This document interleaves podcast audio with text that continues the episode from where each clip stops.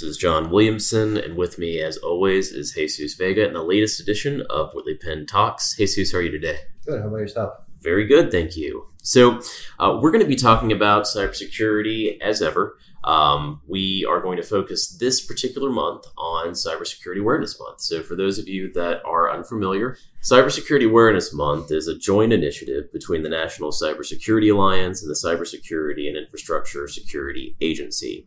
So, this year's theme is Do Your Part, Be Cyber Smart. So, today we're going to go over, I think, some really helpful tips that uh, all of us can take with us. Um, we're going to be f- discussing social engineering and phishing. So, Jesus, my first question for you, just help us understand what does that mean? What is social engineering? Well, social engineering is, in the context of cybersecurity, is when a bad actor is posing as somebody else to get information.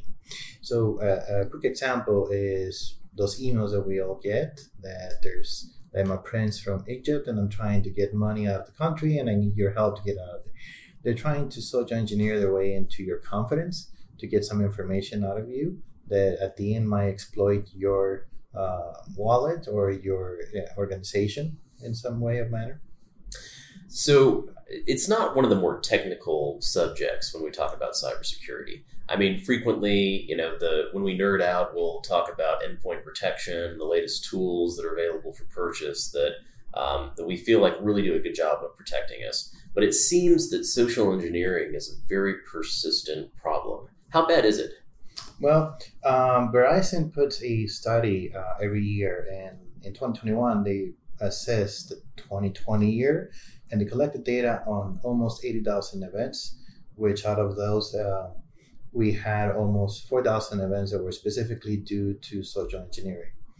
Uh, these events are very common because people are in nature good-willed and they're always looking to help. However, there's some bad actors out there that are finding ways to take advantage of people's goodwill.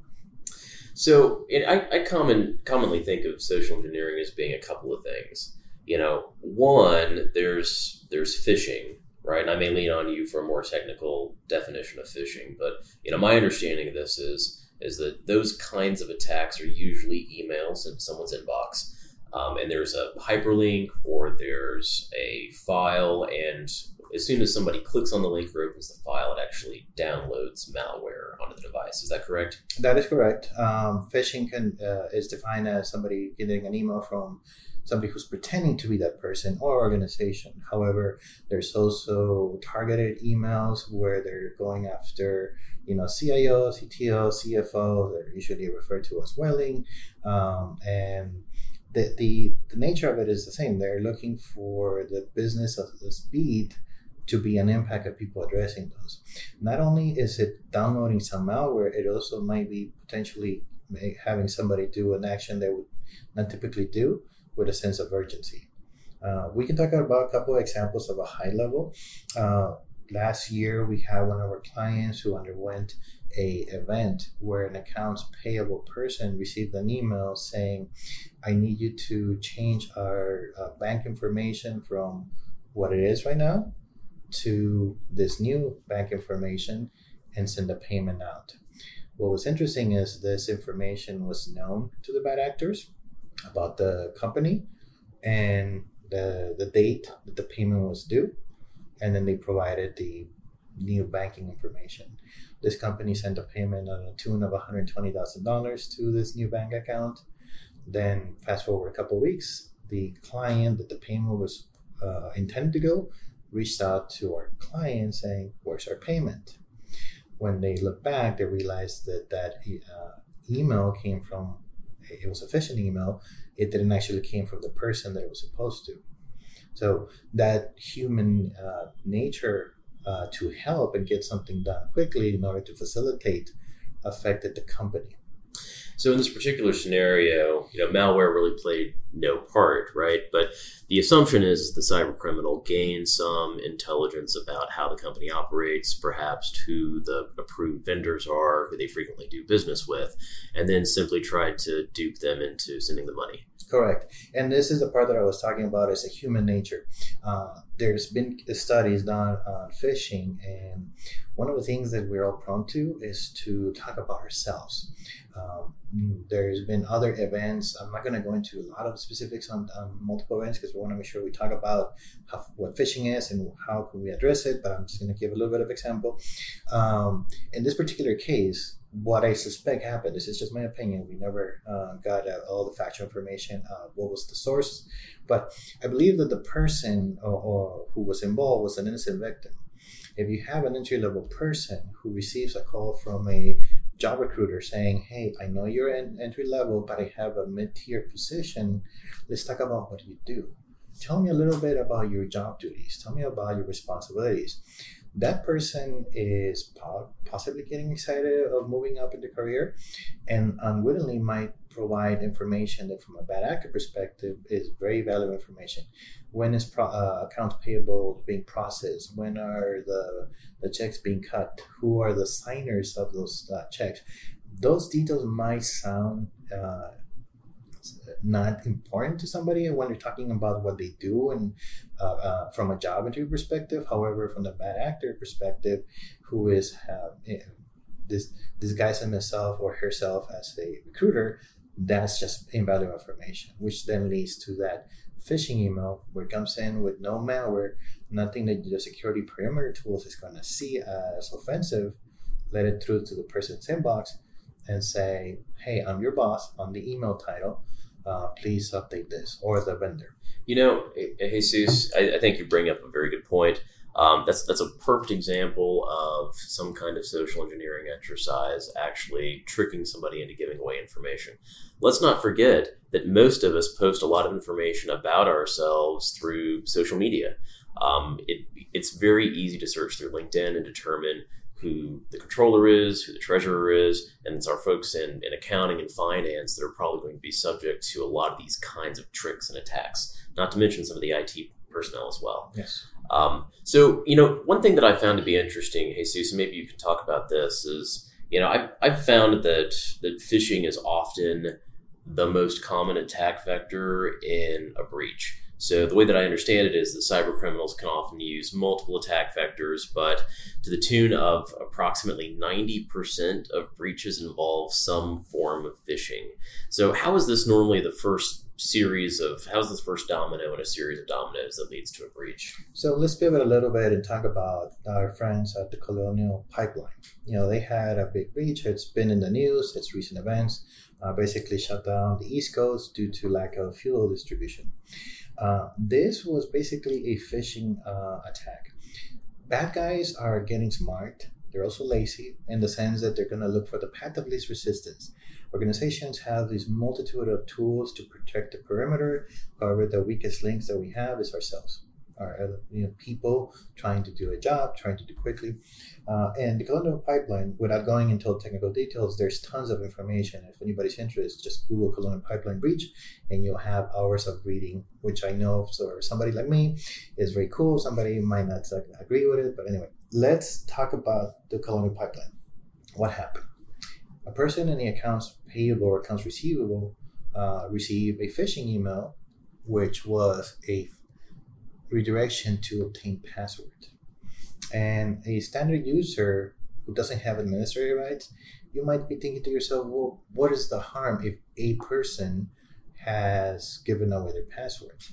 Well, now a bad actor has some visibility into the environment where they can start snooping and getting information of the what workstations they're there. They basically they're, they're doing a parallel investigation to see what they can find. They might not have direct access to the environment with uh, the lack of administrative credentials, but the fact that they have insight and visibility, they now can see, you know, the name of the domain controller. They can see some other technical stuff that is important from them, which is what happened to the Colonial Pipeline. These bad actors gain a password uh, through a phishing email. Then through other exploits, they escalated the permissions and then deployed um, malware to the environment that housed the accounting system, which is basically what shut down the whole environment. Um, phishing is easily beatable and also easily uh, prone to be victim of. Uh, it all depends on how much you train your users. So on on beating phishing. So, what are the the some some of the effective ways that, that we can do that? Tell us about some of the, the tips and techniques that we can apply in order to prevent something bad happening to us. So the, the easiest way to do this is to have a cybersecurity training program uh, in your organization that goes beyond just the IT folks. Um, traditionally, most organizations deploy uh, cybersecurity for people of elevated uh, positions, either IT or non-IT. The usual uh, victims of phishing emails, the, the senior management, management, IT. But nowadays, the training across the board is going to be more important for our organization. Um, you have the ability to spot uh, phishing emails by doing a once over of the email, the sender, looking at the name of the sender, if it's matches, you know, looking at the actual email address. Um, there's usually some ways to spot, and it doesn't take too uh, too much. It's just a cursory look uh, at the sender information uh, to see if it matches.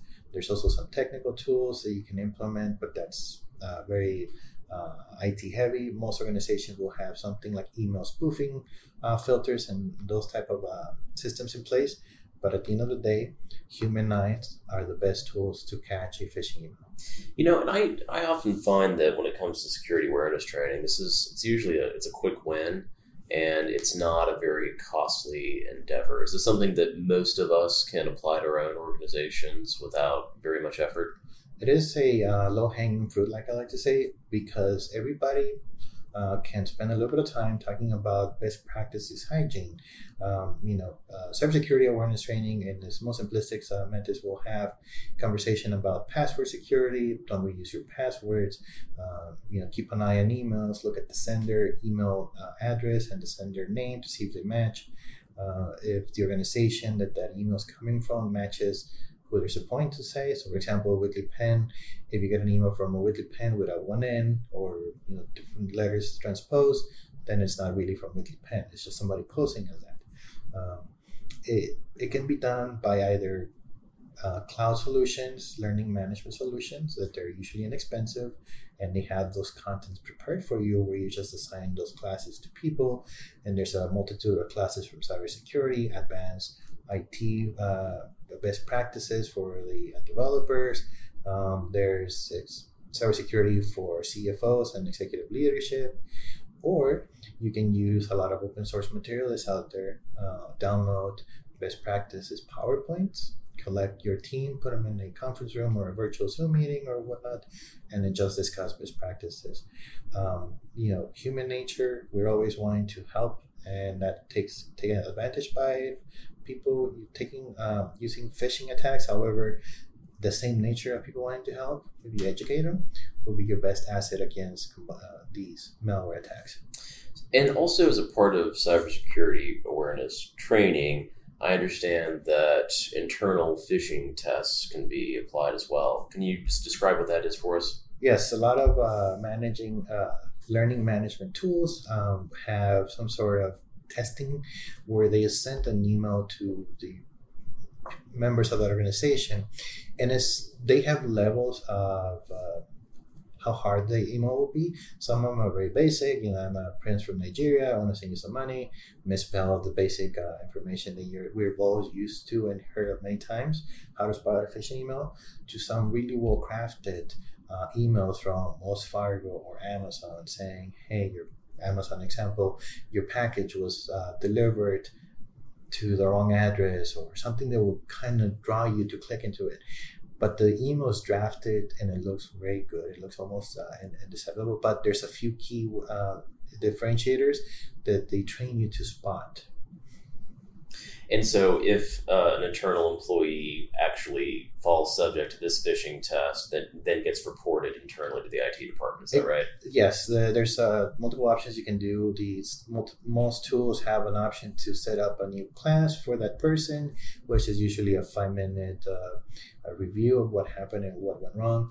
Uh, IT gets to see those metrics and they start identifying people who might be a serial clicker, um, those people who like to click in those ads again, human nature. You know, some people like to look at ads, some people don't. some people look for it.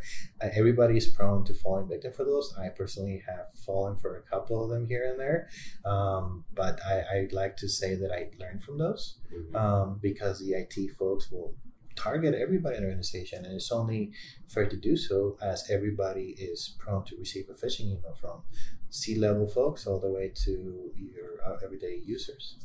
Well, thank you, Jesus. I really appreciate that overview.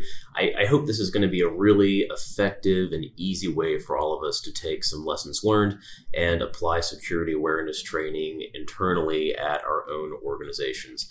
Um, I do think that this is probably one of the easiest and best ways uh, to improve everyone's cybersecurity posture. So we'll continue this podcast series throughout Cybersecurity um, Month in, in the month of October. But we thank you for your time and we appreciate you listening to Whitley Penn Talks. Thank you.